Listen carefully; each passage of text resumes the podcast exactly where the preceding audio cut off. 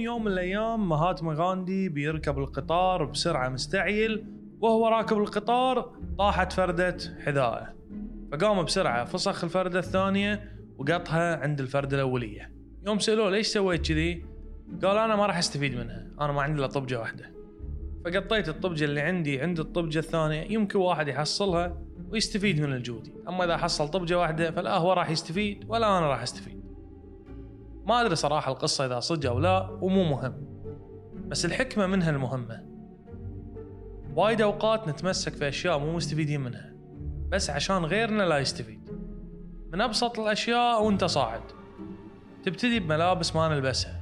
وننتظر ينقرض ستايلها عشان نتبرع فيها. أجهزة إلكترونية يطلع منها طن غبار. لما تنتهي فترة صلاحيتها تنقط بالزبالة أثاث نسبيا جديد ياكل الدود في المخزن عشان نحرقه بالمخيم.